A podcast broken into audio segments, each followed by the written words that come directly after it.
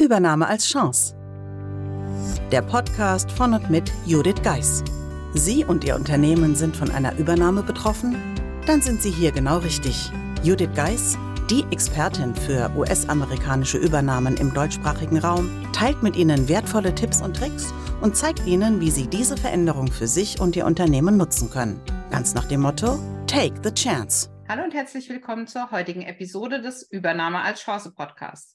Heute habe ich wieder einen Interviewgast eingeladen und daher spreche ich heute mit Diana Roth. Diana ist HR-Expertin, mehrfache Fachbuchautorin, Kolumnistin im Bereich HR und natürlich eine Podcast-Kollegin. Daneben leitet sie noch die HRM-Akademie. Aber zunächst erstmal herzlich willkommen, Diana. Ja, danke schön, liebe Judith, für die Einladung und dass ich heute mit dir über ein Thema reden kann, was mir am Herzen liegt. Genau, wir hatten nämlich unseren Austausch vor dem Interview, wo ich dich einfach gefragt habe, worüber würdest du gerne reden? Und genau in dem Moment war das Thema auch brisant sozusagen in meinem täglichen Leben, nämlich die Hörer und Hörerinnen werden heute von dir erfahren, wie man denn Kündigungsgespräche richtig führt. Mhm. Also ja, wie man es richtig führt. Äh, ich kann einfach sagen, wie, äh, wie ich es für richtig empfinde und wie mir auch ganz, ganz viele Leute, die gekündigt wurden, es zurückgemeldet haben. Und von dem her ist das so mein Input für deine Hörer und Hörerinnen. Ja.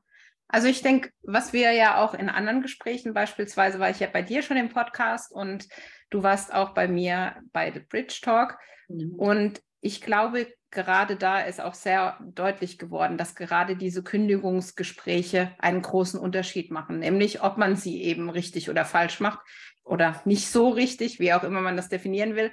Denn auch wir hatten damals das Bild, man möchte ja nicht das Gefühl haben, dass man zukünftig den Mitarbeiter trifft und er wechselt die Straßenseite. Mhm, genau.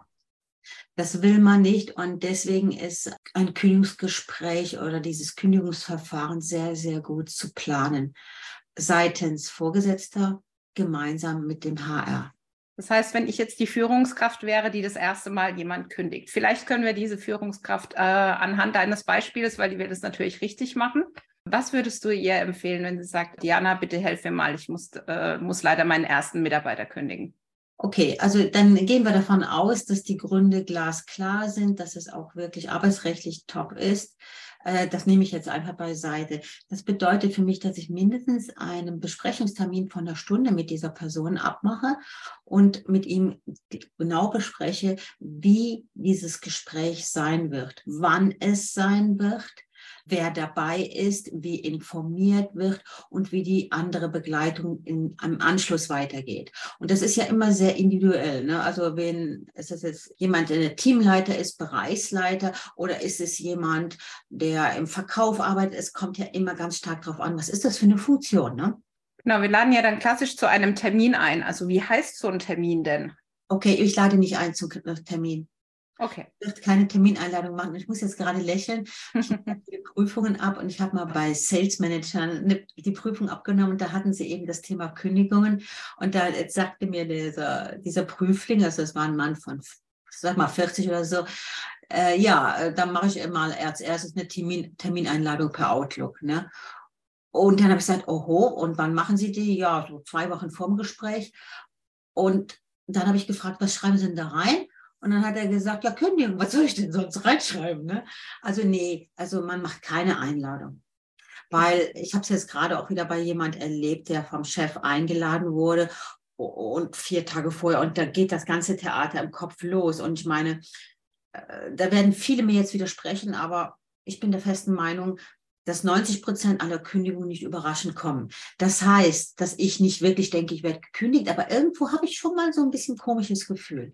Also das heißt, um auf deine Frage zurückzukommen, so etwas macht man immer an dem Tag, dass man einfach sagt, du, können wir uns um, was ich, um 15 Uhr im Zimmer 303 treffen. Ich möchte kurz mit dir reden. Mehr nicht. Ne? Also man macht so einen Termin persönlich ab. Und diese Unsitte, die es in Corona-Zeiten gegeben hat, die man nachvollziehen kann, dass man da ähm, das per Zoom macht. Und da hat es ja auch einen großen Unternehmer gegeben in, in Großbritannien, der über 300 Leute per Zoom gekündigt hat, also eine Massenveranstaltung. Jetzt, äh, ich kann mir das nicht in der Schweiz vorstellen, ich kann mir auch nicht in Deutschland vorstellen, dass sowas geht. Ja, und selbst wenn es gibt, dann sind wir wieder bei dem Punkt, den du vorhin angesprochen hast mit dem Arbeitsrecht. Ich denke, ja, wir beide haben unsere Meinung dazu. Auch die einen haben plötzlich keinen Zugriff mehr zu, zu Outlook und die anderen haben weiterhin Zugriff und wissen dabei, äh, dadurch dann, die einen sind dabei, die anderen nicht. Von diesen Extremen wollen wir mal nicht sprechen. Aber gehen wir zu der Führungskraft zurück. Okay, sie hat jetzt ihren, ihren äh, Mitarbeiter getroffen, hat dann gesagt, ich würde gerne heute Mittag in Ruhe mit dir sprechen.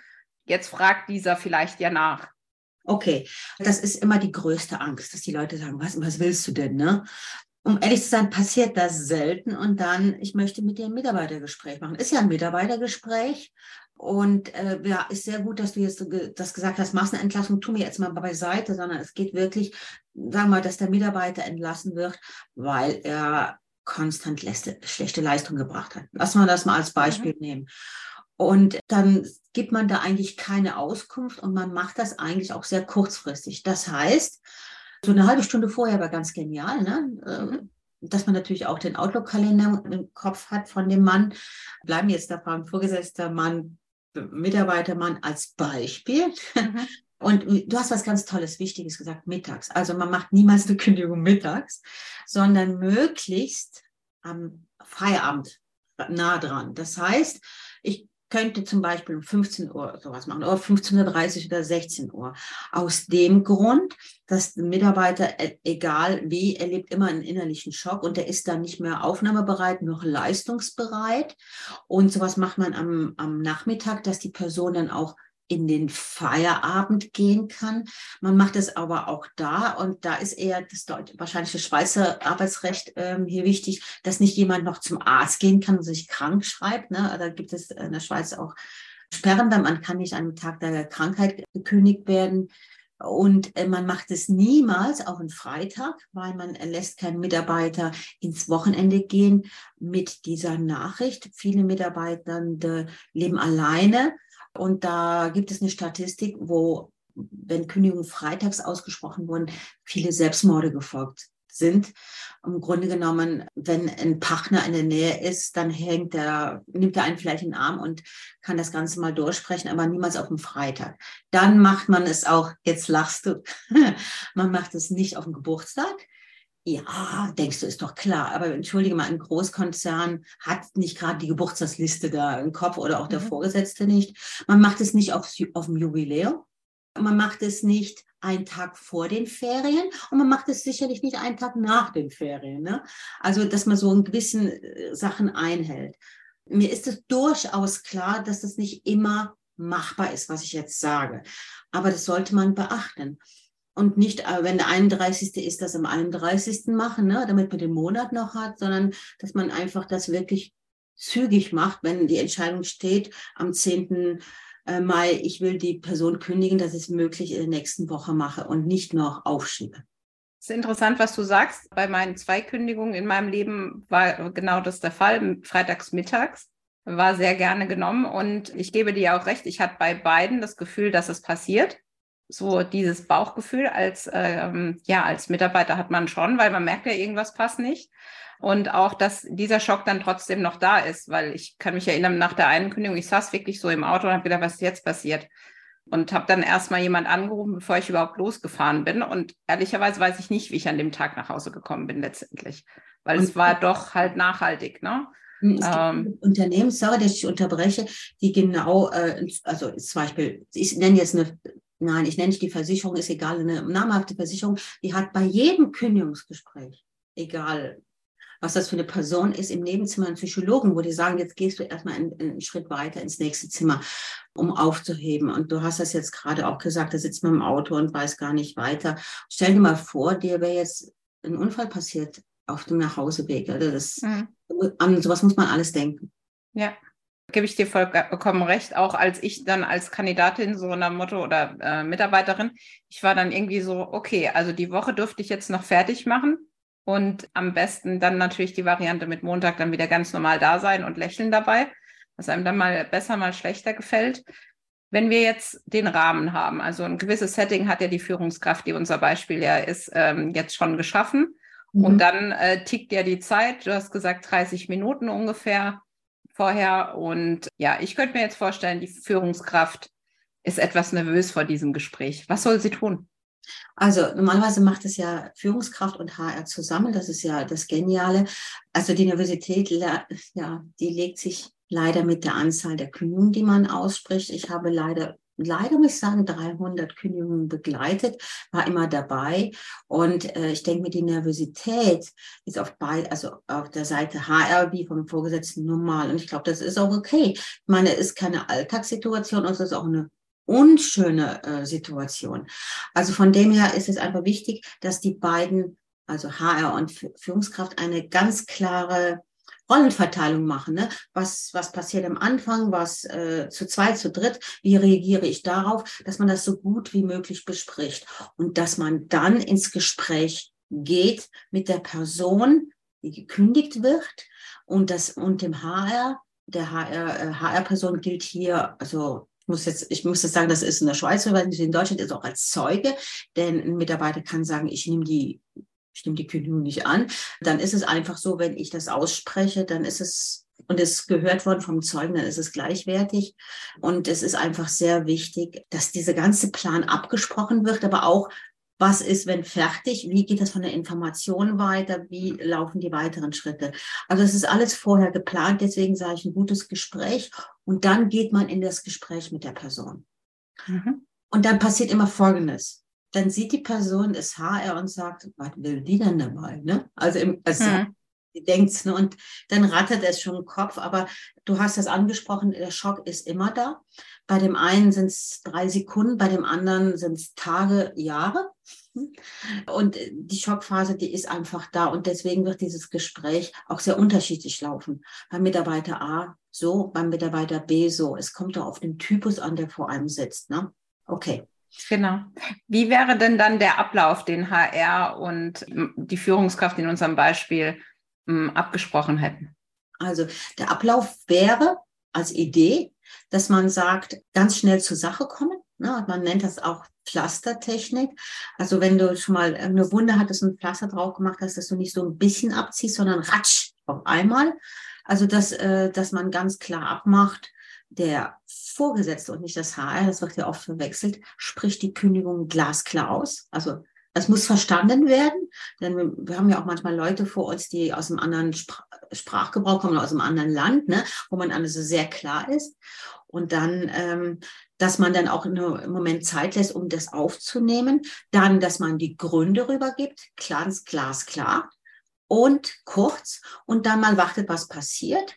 Dann kommt, äh, kommen sehr unterschiedliche Reaktionen, dass man die auffängt, was man nicht macht, dass man sich in Diskussionen verstrickt oder dass man mit sich verhandeln lässt, dass wenn jemand sauer ist, das auch zulässt und immer wieder zum Punkt kommt und so eine klare Aussage sagt, Herr Mayer, Sie sind zum 31. Mai, verlassen Sie unser Unternehmen. Den Grund haben wir Ihnen hiermit mitgeteilt und jetzt möchten wir weitere Sachen besprechen. Also das ganze Gespräch geht meiner Meinung nach höchstens 20 Minuten. Ich übe das ja sehr oft mit Führungskräften und ich sehe leider immer wieder, dass die anfangen zu begründen und ich trigger die dann so wirklich ne, und, und sage, ja, warum ich, der andere macht es ja noch schlechter und so. Äh, und dann lassen die Leute sich fast immer auf Diskussion mit mir ein und das ist nicht mehr der Moment. Es, es werden keine Diskussionen geführt, aber ich höre dir zu, ich nehme es auf und gehe dann meinen Schritt weiter. Und das ist natürlich nicht gerade, ich sage, schön oder populär, das ist es nicht. Genau, du hattest schon angesprochen, dass du dann darüber hinausgehst, wirklich zu sagen, okay, wie geht's denn jetzt weiter?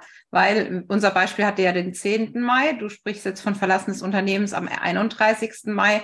Also was passiert denn dazwischen sozusagen? Also wer erläutert das jetzt wiederum mit dem Mitarbeiter? Okay, ja, jetzt, äh, das wird wahrscheinlich dann in der Kündigung der Probezeit oder was auch immer sein. Das möchte ich jetzt mal da so ein bisschen rausnehmen. Dann ist es, wenn der Vorgesetzte das glasklar ausgesprochen hat und dann den Kündigungsgrund nachschiebt, ne, das sagt, auf, wir haben dich ja schon dann und dann abgemahnt, es ist nicht besser geworden und daher beenden wir das Arbeitsverhältnis, dass man dann dem HR das Wort gibt. Mhm. HR kommt dann im Sinne von, es, es ist jetzt bei dir viel im Kopf und du bist jetzt noch nicht mehr aufnahmebereit, wenn man per Du ist. Ich möchte mich am nächsten Tag wieder in dem Zimmer um 10 Uhr mit dir treffen. Ich gucke mir mit dir schon mal das Zwischenzeugnis an. Ich gucke mir an äh, wegen Überstunden, wegen Ferientagen, vielleicht auch wegen Rückzahlung von Weiterbildung, was alles alles gibt, das ist ja bei jedem anders. Und jetzt möchte ich mit dir einfach besprechen, wie wir das informieren und kommunizieren. Äh, weil, und das ist den Leuten ja auch sehr, sehr wichtig. Also den meisten ist es sehr wichtig. Und das liegt an der Kultur von der Firma. Manche sagen, möchtest du es im Team sagen? Und manche sagen, wir sagen es um 16 Uhr dem Team persönlich und allen anderen per Mail. Und wir werden auch nur reinschreiben, wir haben uns von Herrn Mayer getrennt oder äh, Herr Mayer wird unser, unsere Firma verlassen. Die Gründe gibt keinen was an. Mhm. Okay, du musst einfach vorstellen, diese Person, die ist ja nicht mal aufnahmefähig. Deswegen bringt es auch nicht viel lang zu reden. Aber was sie hören kann, nächsten Tag, 10 Uhr, sitze ich zusammen und da gucken wir uns alles an, was noch wichtig ist. Und dass die die Sicherheit hat, okay, da sind ganz viele Elemente, die gucken auch für mich. Ähm, ich habe zwar keine gute Leistung gebracht, die haben mich deswegen entlassen, aber ich bin hier kein kein Unmensch, ich bin okay, ich als Mensch bin okay, habe also nicht einfach vielleicht die, die Leistung nicht gebracht. Und äh, die gucken nach mir und die machen den Prozess ordentlich. An dem nächsten Tag um 10 Uhr ist denn da, bin ich da die Führungskraft aus dem Beispiel, ist die dabei? Nein, die braucht nicht mehr dabei zu sein, sondern dass man einfach mit ihm bespricht. Wir machen das Zwischenzeugnis. In vielen Firmen ist es das so, dass das Zwischenzeugnis schon vorher vorbereitet wird, dass man dann noch mit dem, mit dem Mitarbeiter bespricht, von der Formulierung her. Dann weiß man schon als HRler sehr genau, was da an Überstunden und an Ferien noch da sind. Das kann man dann alles so machen. Wichtig erscheint mir, dass der Mitarbeiter aber bei der Kündigung sagt, wie er die Information und Kommunikation haben will. Es gibt Mitarbeiter, die sagen, ich gehe jetzt gleich da raus und sag allen mal, wie blöd ihr seid oder so. Ja, genau. Seid. Dann muss man mitgehen. Ne? Man will natürlich keinen Aufruhr haben. Und wenn man dabei ist, passiert meistens nichts. Aber es gibt auch Mitarbeiter und sagen, du, ich möchte halt nichts sagen. Ich möchte jetzt einfach nur nach Hause. Nur nach Hause. Ihr könnt informieren. Hm?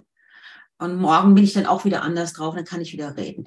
Wie gesagt, es kann dir alles passieren. Es kann dir, es kann dir passieren, dass das Gegenüber weint, schrecklich weint. Es kann äh, passieren, dass, der, dass er nichts sagt, einfach nichts sagt und die Arme verschränkt und in die Luft starrt. Es kann passieren, dass die Person versucht, mit dir zu verhandeln, im Sinne von, ja, ähm, ich gehe doch nicht, ich habe doch jetzt noch die Kinder in der Schule und so weiter und so fort.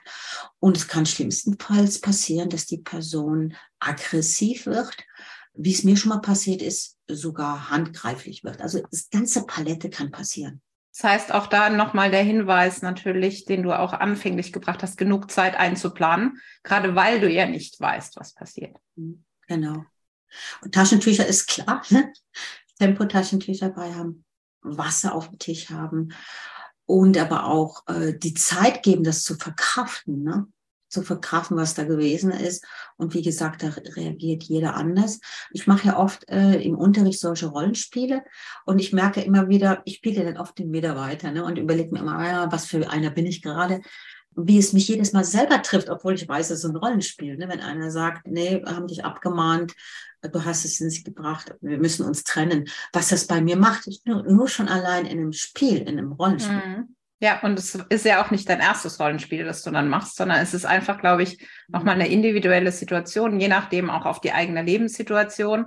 Du hast jetzt eben schon angesprochen, dann Haus, Hund, Kinder, was auch immer auch angebracht werden kann, bis zu dem, was du sagtest, selbst Handgreiflichkeiten. Und Gott sei Dank war das in deiner in deiner Zeit nur einmal. Aber letztendlich, ich denke, es, man sollte mit allem rechnen und sich dann freuen, wenn es nicht so schlimm ist. Das habe ich so in der Vergangenheit von meinen Mentoren so mitbekommen. Du malst es dir im Kopf schlimmer aus, wie dann die Realität ist, aber es hilft natürlich, sich auch entsprechend vorzubereiten.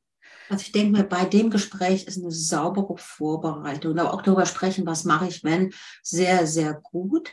Und die beiden müssen im, irgendwie im Einklang sein. Und die dürfen nicht einknicken. Ich habe das oft erlebt, dass, dass wir alles sauber besprochen hatten und der Mitarbeiter hat dann angefangen zu verhandeln und der Vorgesetzte knickte ein im Sinne von, ja, okay, äh, dann machen wir nicht drei Monate Kündigungsfrist, sondern sechs Monate und ich gucke den an und das war überhaupt nicht möglich oder so. Ne? Und da machst du natürlich nicht, dass du den jetzt vor dem anderen brüskierst. Ne? Dann sagst du höchstens, das möchte ich klären. Das möchte ich noch klären. Ich weiß nicht, ob das möglich ist. Ne? Also was ich, was ich hasse, ist, wenn Vorgesetzte dann in den in Situationen einknicken und vielleicht Versprechungen machen, die überhaupt nicht möglich sind. Ne? wenn wir dann von dem nächsten Tag, der ja dann der Kündigung folgt, ausgehen, das äh, hattest du ja schon gesagt, da ist die Führungskraft nicht dabei, aber letztendlich als Führungskraft, die sowas noch nie gemacht hat, interessiert mich dann natürlich in der Rolle, äh, was machst, was besprichst du dann? Geht der Mitarbeiter dann wieder zum Team zurück? Also so dieses Drumrum für dieses Gespräch am nächsten Tag. Also gehen wir davon aus, dass die, äh, der Mitarbeiter gerade nach der Kündigung nach Hause gegangen ist und wir per E-Mail die ganze Firma informiert haben und dann der Vorgesetzte noch persönlich das Team im Sinne von, Herr Mayer wird uns zum Datum X verlassen. Und äh, da gibt's auch keine Fragerunde oder so. Das ist eine Datenschutz, warum, wieso, gibt keinem was an.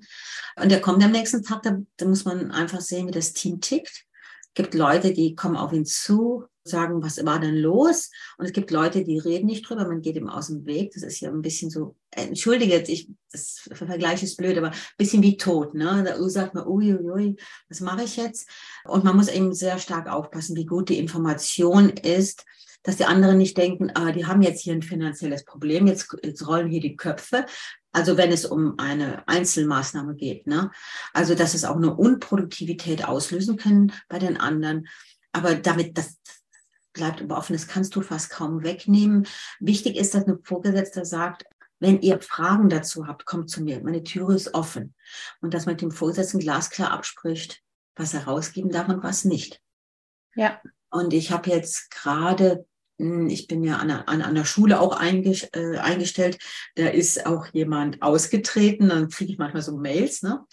Und da kann ich beim Lesen, wo ich das kenne, schon nachspüren, was Sache war. Ne? Also ähm, es war, es war Stress, es war Krach und der ist gefeuert worden. Das kann ich rauslesen. Und sie denken, dass sie haben es gut formuliert. Also schreibt doch nichts, schreibt doch nicht viel und schreibt doch nur, äh, Herr Mayer wird uns per Dings verlassen. Punkt. Gerüchteküche entsteht sowieso. Wer fragen will, kann fragen. Jetzt gehen wir nochmal an dem Tag zu der Führungskraft zurück. Sie hat ja auch gesagt, okay, meine Tür steht offen. Und jetzt kommt ein Mitarbeiter und sagt, bin ich der Nächste. Mhm. Ja, also auf sowas muss man gefasst sein, wenn es keine Massenentlassung ist. Ne? Also da sind wir ja von ausgegangen, dann äh, muss so eine Führungskraft ein, ein Gespräch führen. Ich sage, setz dich bitte Türe zu. Wir haben jetzt hier Zeit. Und die Frage, wie kommst du darauf? Ne? Also ich würde einer Führungskraft nur die Empfehlung geben, zu fragen und kein Statement zu machen im Sinne von, oh, um Gottes Willen nicht. Wie kommst du darauf? Was sind die Gründe, warum ich dich kündigen sollte, dass man erstmal so mit Fragen vorgeht. Und da kann man schon viel abfangen. Meine Unsicherheit bleibt immer, aber mhm. dass man auch sagt, bei dem, bei dem Martin Meyer war das jetzt eine, eine spezielle Sache, über die ich nicht reden will. Ich sehe, ich sehe keine Ähnlichkeiten zu dir. Punkt. Also überhaupt nichts sagen, aber eine gewisse Sicherheit geben. Aber wir müssen damit leben, dass die Leute interpretieren und alles Mögliche erzählen. Dann passiert irgendwann, dann geht der normale Alltag wieder weiter und dass Herr Meier da war, geht mehr und mehr in den Hintergrund. Ja, das ist so. Und ähm, du hast das eben gesagt, das Schöne ist, dass wenn man, ähm, wenn man manchmal durch die Stadt geht und man sieht jemand, der, wo man im Kündigungsgespräch dabei war, wenn der die Seite wechselt und ins Geschäft reingeht und dich nicht sprechen will, dann weißt du, ha, das hängt noch nach. Äh, und manchmal wird, ich sage mal, der Schmutz wird einem so ein bisschen angeheftet. Deswegen sollte ja, Achtung, eine Führungskraft niemals so ein Gespräch in seinem eigenen Büro machen. Das habe ich vergessen zu sagen. Es sollte auf jeden Fall ein externer Raum sein, also ein anderer Raum. Ja. Vor allen Dingen, der nicht einsehbar ist von anderen. Oh ja, die, die schönen Büros oder die Besprechungsräume, die komplett verglast sind, ja, wo dann jeder erstmal vorbeiguckt beim Vorbeigehen. Also es sind so Kleinigkeiten, aber die können so viel ausmachen. Glaube ich, definitiv. Wir hatten jetzt ja relativ von der idealen Welt. Wir sind alle in einem Büro und äh, es ist glasklar zu kommunizieren. HR und die Führungskraft arbeiten gut zusammen. Wir hatten allerdings vorhin auch gesagt, dass meistens die Mitarbeiter auch ein Bauchgefühl haben.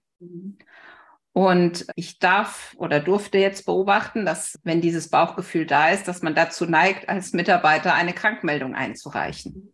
Daher würde mich jetzt aus diesem aktuellen Anlass auch interessieren, was empfiehlst du denn da? Weil da ist ja nicht, sage ich jetzt mal, das so möglich, wie du es jetzt gesagt hast, sehr vorbereitet und sehr im Miteinander, sondern die Person ist einfach nicht da. Wir haben Fristen einzuhalten.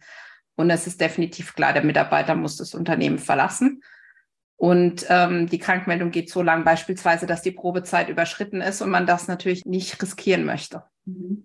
Also bei einer Probezeit, also jetzt sind wir wieder im Arbeitsrechtlichen und da kenne ich mich sehr gut in der Schweiz aus und nicht so gut in Deutschland. Äh, in, in, der Probezeit kann ich natürlich das auch per Einschreiben schicken oder mit dem Boden abgeben lassen, das ist ganz klar. Aber ansonsten ist es, ich sage aber, das Arbeitgeberrisiko, da müsst ihr jetzt nicht jammern, wenn du Arbeitgeber bist, ja, dann musst du die Fristen abwarten und bis er dann kommt, dann musst du es dann machen. Das ist einfach so. Da können wir nicht raus aus dieser, aus dieser, aus dieser Situation. Wenn ein Mitarbeiter spüren krank wird und damit etwas umgehen will, hat er natürlich gewisse Rechte.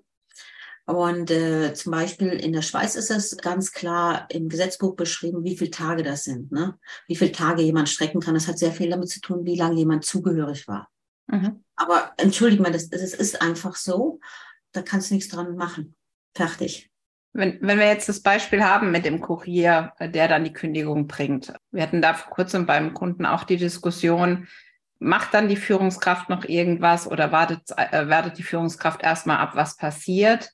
Also da war da die Frage, jemand bekommt per Einschreiben die Kündigung, genau. alles nicht anders zu machen war. Genau. Mhm. Und ob der Vorgesetzte noch was macht. Ja, also ich gehe davon aus, dass er dann informiert, erst dann informiert. Das wäre ja ganz schrecklich, Klar. dass ihm das vorher wüsste dann informiert und dann äh, wirklich, wenn die Person wiederkommt, ins Gespräch geht. Ne?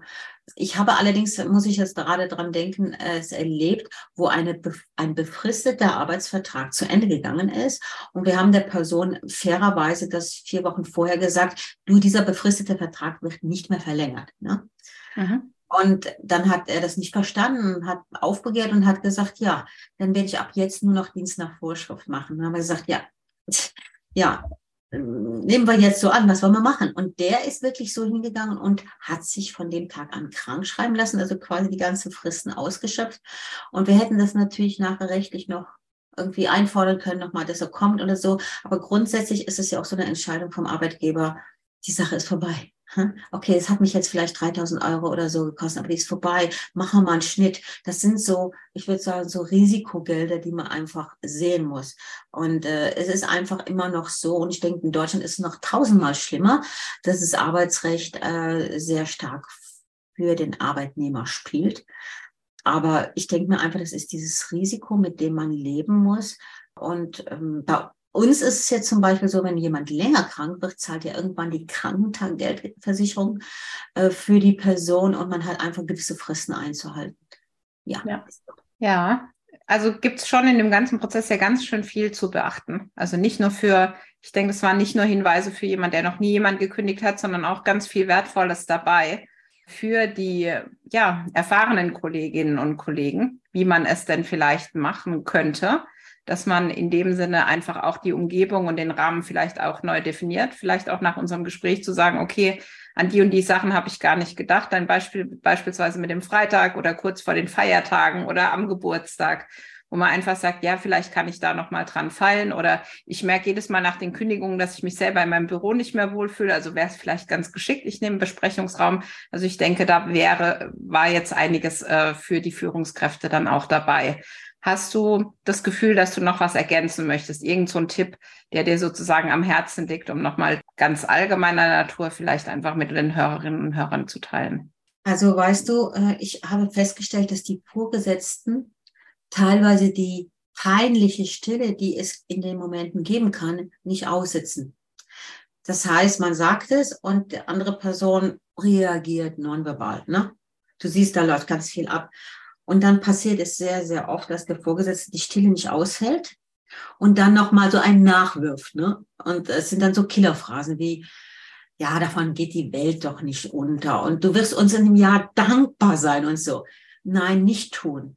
Die Stille aushalten. Und das fällt schwer. Die Stille aushalten und wieder warten, dass der andere das Wort aufnimmt. Und das ist so ein, ein, ein guter Tipp, auch mal die Pause. Also ich mache dann immer so, äh, so dem Vorgesetzten so ein Zeichen, ne? Aber der sieht das natürlich nicht immer, ne? im Sinne von Schweigen, lass mal mal. Es ist ein schlimmer Moment im Leben. Wenn man den öfters erlebt hat, geht man vielleicht anders mit um. Aber beim ersten Mal ist es äh, sicherlich ganz krass, vor allen Dingen, wenn man es nicht versteht. Natürlich. Und es gehört auch wieder, da sind wir ja auch wieder dabei. Es ist Teil meiner Aufgaben als Führungskraft. Ja. Und genauso wie sorgfältig, wie ich meine anderen Aufgaben wahrnehme, sollte ich das auch beim Kündigungsgespräch machen, weil ich glaube, die, die Foren oder auch die Stammtische sind voll von Kündigungsgesprächen, über die gesprochen wird, die nicht funktioniert haben.